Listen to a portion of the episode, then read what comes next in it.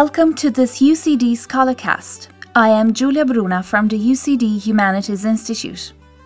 The following lecture in the series Modalities of Revival, as part of the Irish Revival Network projects, is given by Dr. Marnie Hay from St Patrick's College, Drumcondra.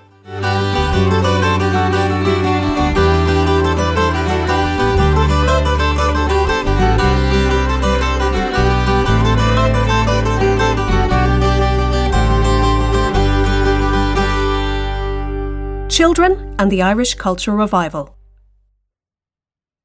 When we think of the Irish Cultural Revival, we tend to think of the instigators of the various revivalist movements, people like W.B. Yeats, Lady Gregory, Douglas Hyde, and Michael Cusack.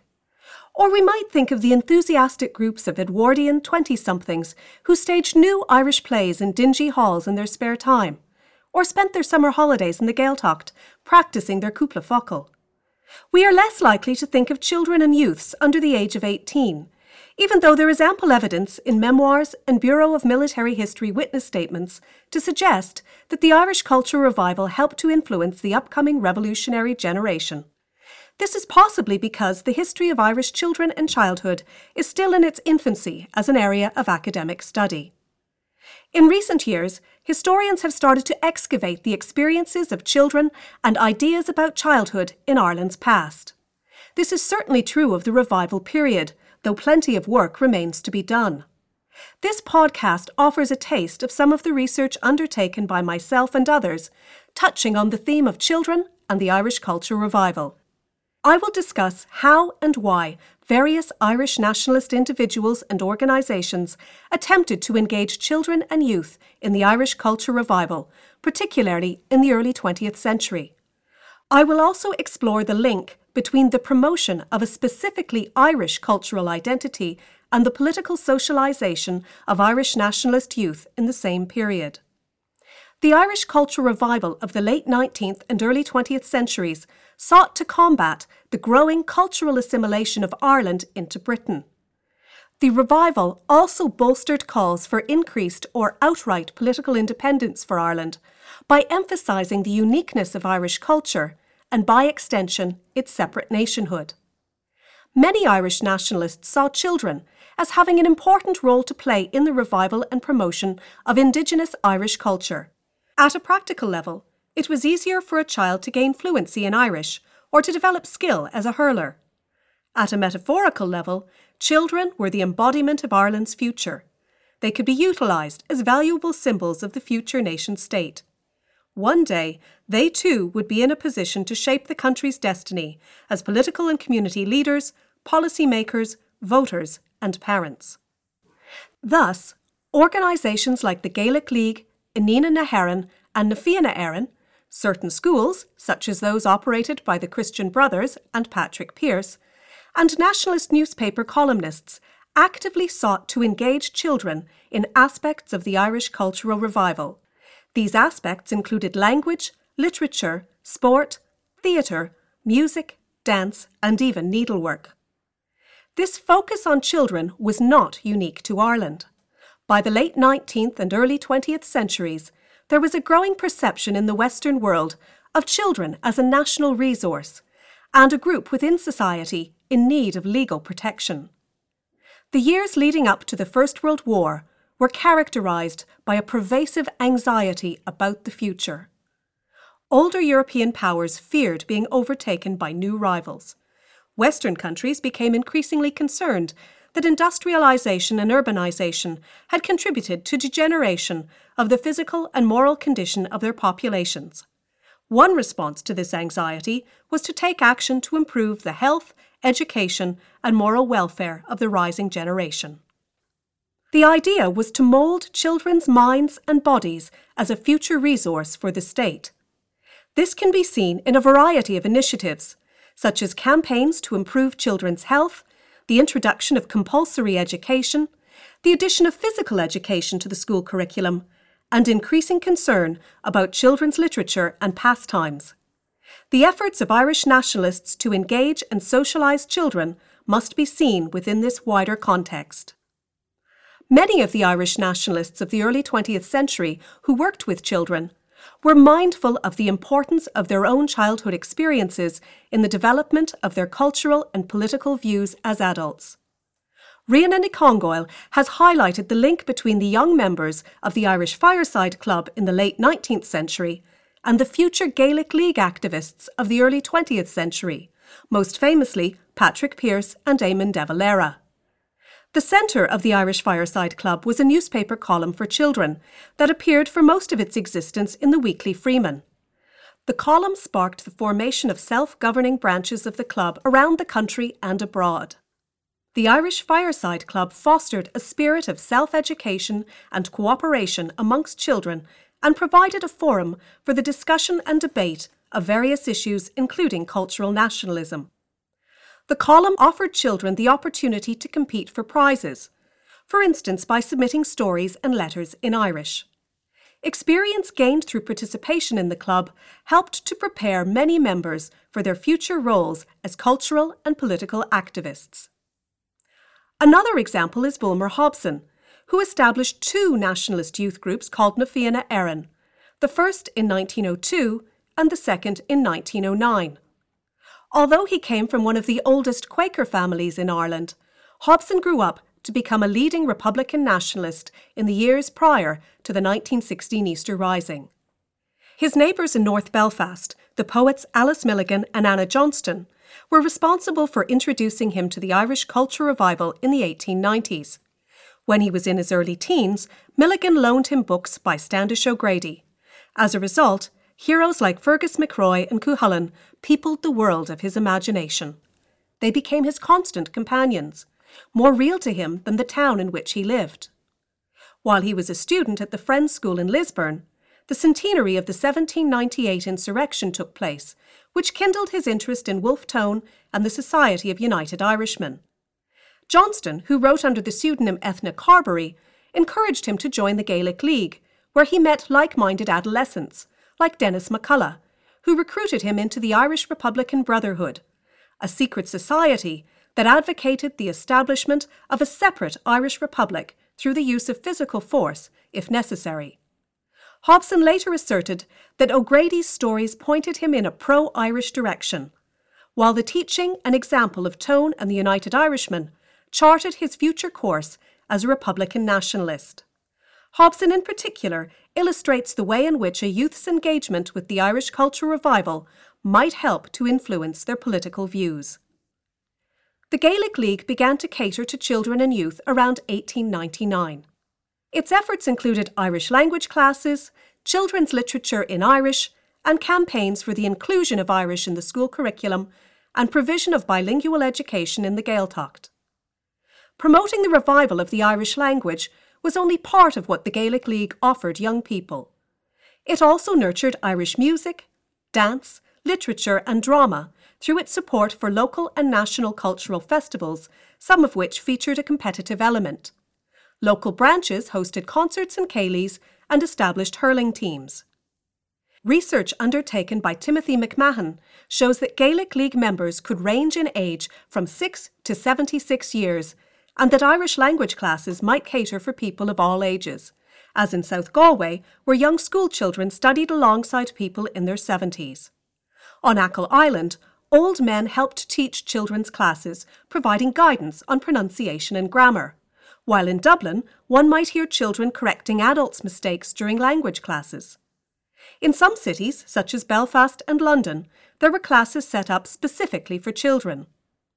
When the energetic Father Matthew Maguire became parish priest in Kilskeery, County Tyrone around 1906, he formed a model branch of the Gaelic League in his area.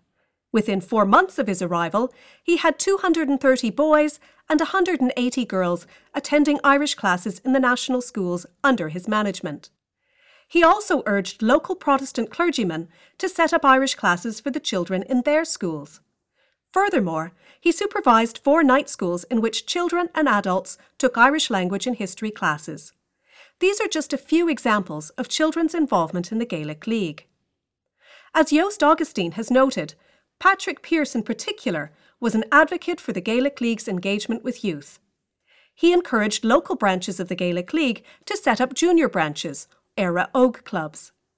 Pearse also took responsibility for ensuring that the Gaelic League generated publications in Irish aimed at children after he became the General Secretary of its publication committee in June 1900.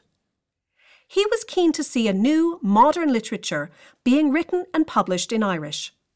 Concerned that too many writers in Irish were just retelling folk tales and writing in a 17th century style, Pearse wanted to offer readers alternatives to this outmoded approach to writing in Irish, as well as to popular British literature in English. In 1905, he began publishing stories for young boys written in simple Irish. One example is his short story collection Íosagán agus Scéalta Eile, which sold 979 copies in 1909, two years after its initial publication. The Gaelic League also undertook campaigns in relation to children's education. For instance, it produced various penny pamphlets that advocated the upgrading of the position of Irish as a subject taught in schools, as well as bilingual education in the Gaeltacht. These were sent to the members of boards and commissions responsible for education policy, to bishops, members of parliament, heads of schools, and to the press. As a result of the Gaelic League's efforts, more schools began to teach Irish and bilingual education was introduced in Gaeltacht areas, which meant that students in Irish speaking parts of the country could be taught through the medium of Irish. The League followed up the curriculum concessions it gained with an appeal to school managers and teachers to implement them. It later successfully campaigned to have Irish accepted as a compulsory matriculation subject for the new National University of Ireland established in 1908. The increased demand and availability of Irish as a school subject meant that teachers needed more training in the Irish language. The Gaelic League responded by setting up summer schools for teachers and other interested language learners in Gaeltacht areas. Initially, these were aimed at adults. In 1907, however, the London Gaelic League awarded nine children a fortnight at Ring College, which would enable them to have a holiday in Ireland while improving their Irish language skills.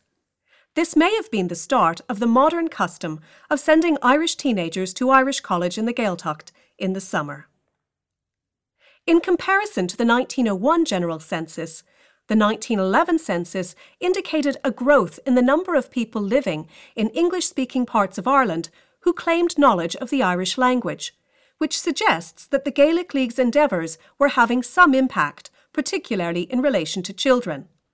Timothy McMahon reports that Belfast saw an increase of over 4,000 Irish speakers across the age spectrum, while Dublin had more than 2,400 additional Irish speakers. Outside of Belfast and County Antrim, the growth in new speakers was mainly amongst school aged children. The accuracy of these figures is open to question, however, as people may have been overestimating their proficiency in Irish in their census returns.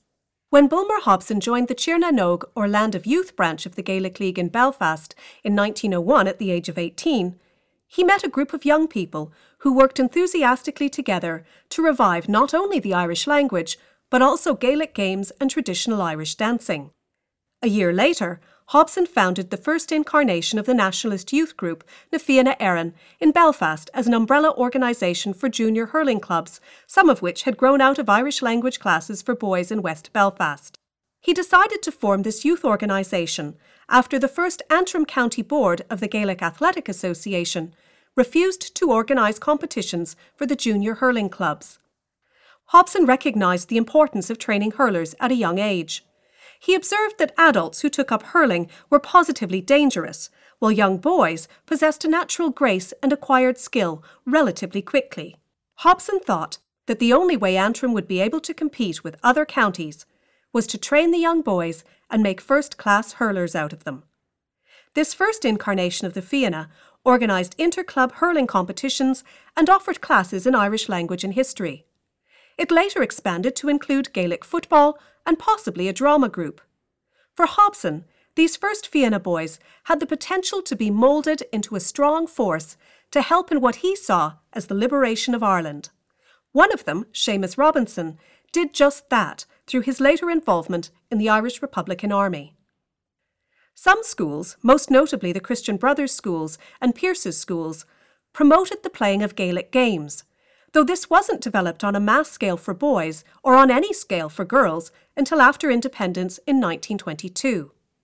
For instance, the year 1903 saw the first Schools Shield competition being held in Cork and the formation of the Tipperary Schools Championship Committee to promote Gaelic games in that county. This was followed in 1904 by the foundation of the Dublin Schools League, which stumbled for a few years before really getting up and running in 1911. The prominence of sport in Irish schools, particularly Gaelic sport, would increase in the coming years.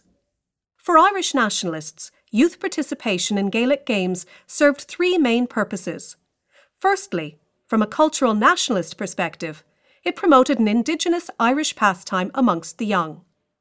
Secondly, following a trend pioneered in British public schools in the 19th century, it fostered the healthy development of a child's body and character.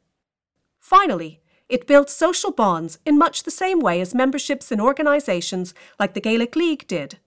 Thus, playing Gaelic games could help boys in particular prepare for their future roles as virile citizens and soldiers of the Irish nation.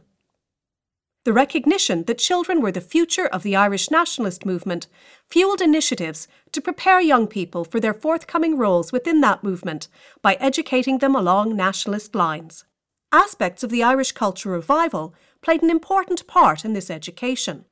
For instance, when the nationalist women's organisation Inghinidhe na hÉireann, or Daughters of Ireland, was established in October 1900, one of its first initiatives was to offer free classes in Irish language, history, music, dancing, and needlework for children over the age of nine.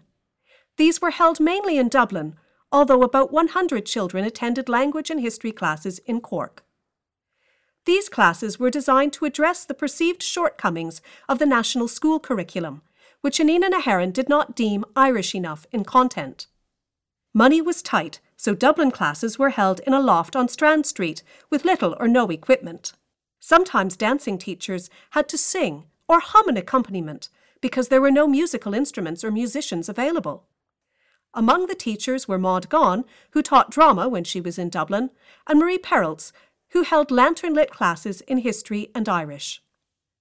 Ella Young's approach to teaching history was to share her passion for Ireland's sagas and heroic tales with the children.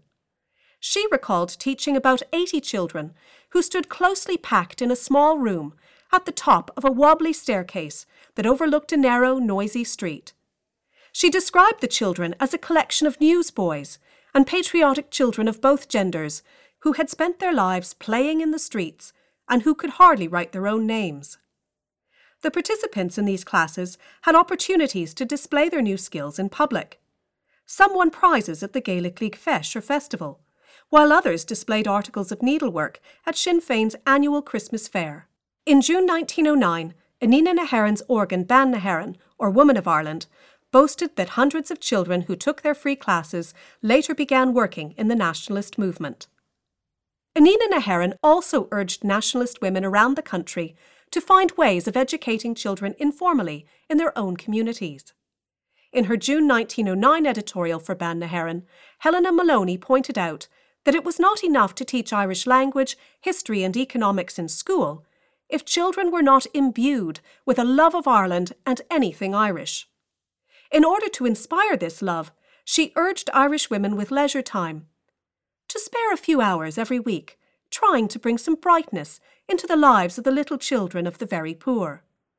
As an illustration, she raised the example of one young lady who, although one of the busiest and most hard-working of nationalists, has a little gathering once a week in her sitting room where they learn Irish, some simple stories from history, and a verse or two of national songs. Molony later reported that Inghinidhe na hÉireann abandoned its boys' classes because they were too hard to manage, and instead welcomed a new nationalist youth group established by Constance Countess Markievicz and Bulmer Hobson in Dublin in August 1909. The pair founded Na Fianna Éireann as an Irish nationalist antidote to the growing popularity of Robert Baden Powell's burgeoning Boy Scout movement and the continuing existence of the Boys Brigade in Ireland.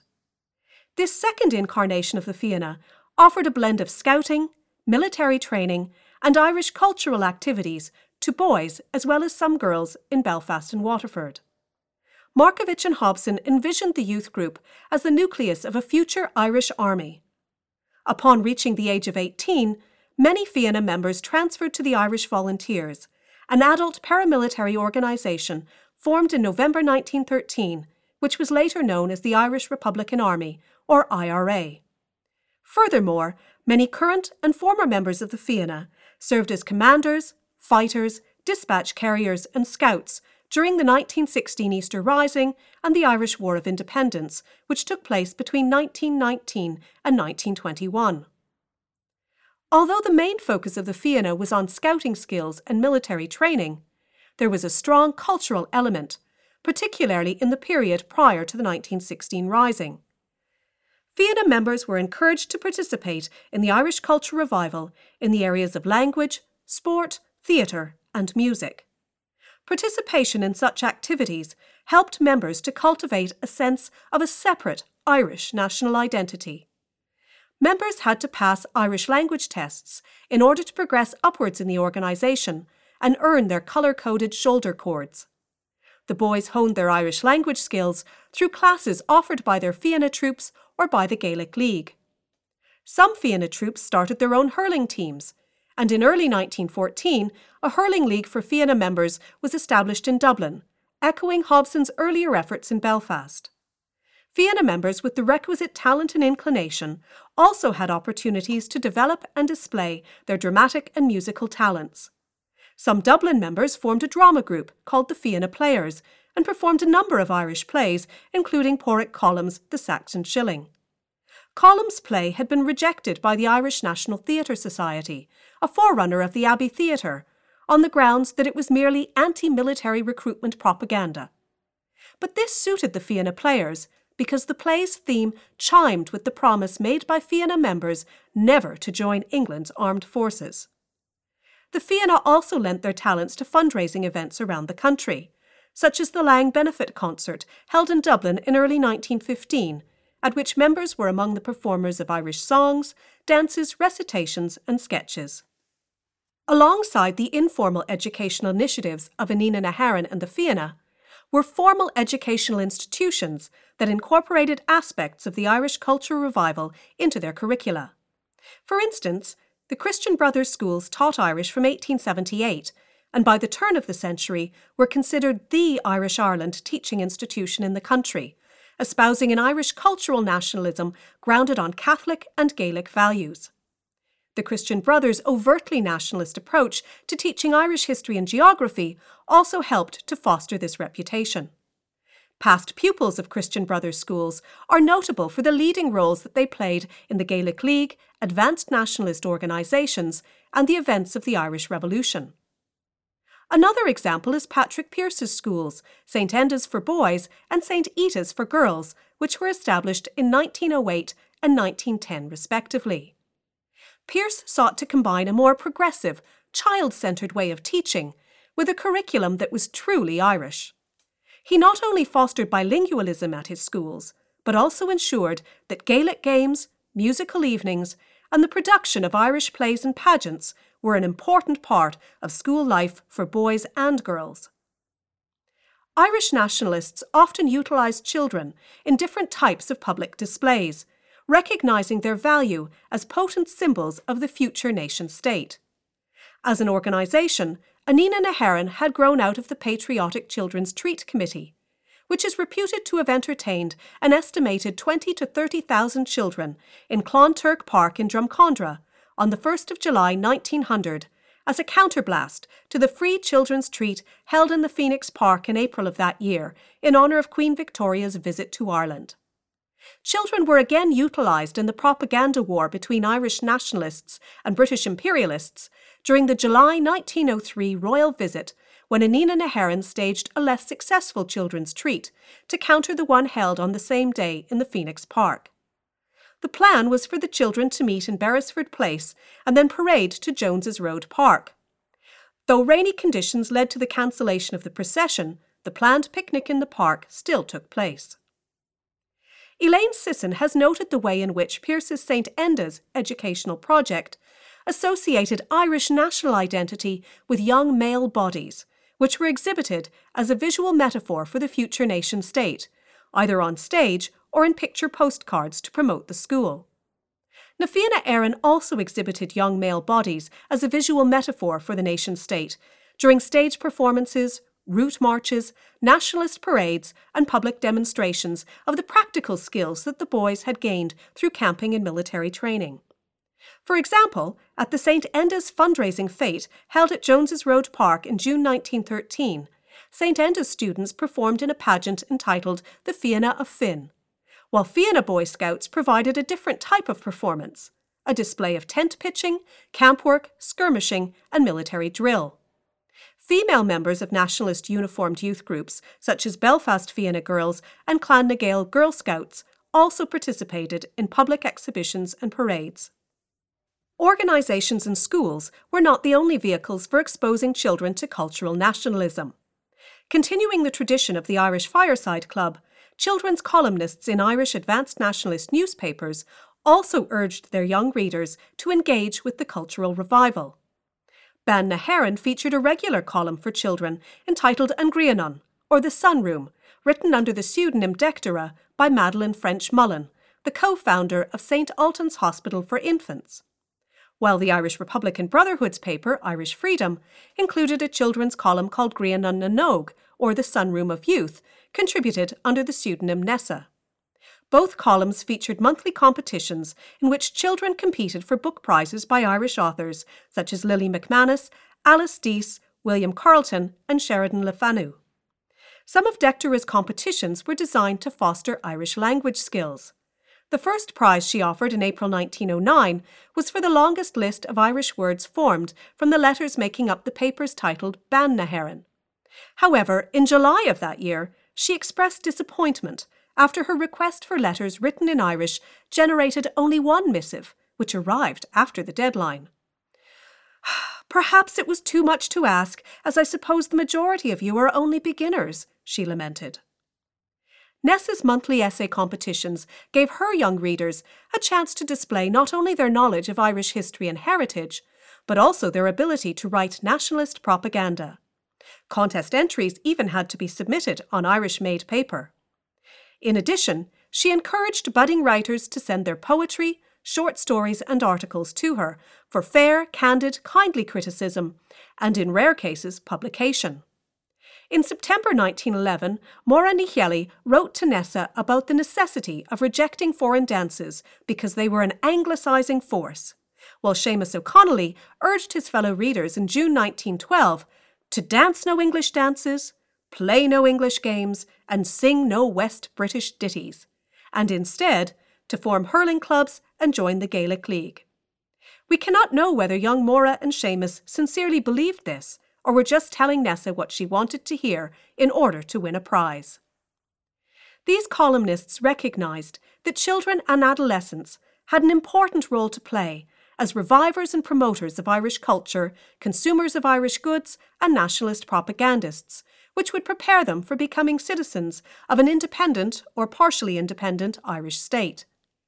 Writing in St. Enda's magazine in April 1921, Maureen Shannon noted that her readers might regret that they were too young to take an active part in the great struggle of the Irish War of Independence, but reminded them that the time would soon come when the shaping of Ireland's destiny would be in their hands too. In her view, the present generation of Irish children have one particular duty towards Ireland resting on them the saving of her language and the restoring of it to its proper place in the national life. Not all Irish adolescents were content to spend the years of the War of Independence honing their Irish language skills. According to former member Charles Meany, Fianna boys in Cork not only volunteered as scouts and dispatch carriers for the IRA, but also raided private homes for arms, destroyed the stores of Crown forces, and attacked individuals whom they deemed enemy personnel. Not surprisingly, the cultural content of the Fianna's training programme diminished as the Irish Revolution heated up. The Irish Culture Revival bolstered calls for increased or outright political independence for Ireland by emphasising the uniqueness of Irish culture and, by extension, its separate nationhood. At a time when societies in the Western world increasingly saw children as a national resource, many Irish nationalists recognised that children had an important role to play in the revival and promotion of Indigenous Irish culture. At a practical level, children were more teachable than adults. They were easier to influence and mould. At a metaphorical level, children were the embodiment of Ireland's future and could be utilised as valuable symbols of the future nation state. One day, they too would be in a position to influence Irish culture and politics. Thus, organisations like the Gaelic League, Inghinidhe na hÉireann and na Fianna Éireann, certain schools, such as those operated by the Christian Brothers and Patrick Pearse, and nationalist newspaper columnists actively sought to engage children in aspects of the Irish culture revival. For some of these children, an engagement with the culture revival helped to influence their political socialisation as Irish nationalists, fostering their willingness as adults to support the Irish struggle for independence. After the achievement of independence in the 26 southern counties in 1922, the connection between Irish culture revival and a new generation of children continued through the strong association of education policy with the Irish language, the increased promotion of Gaelic games amongst school children, and the continuing production of children's literature inspired by Irish heroic tales.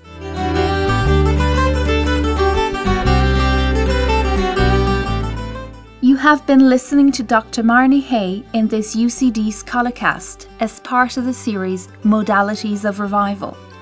A transcript of this lecture is available to download at ucd.ie forward slash scholarcast.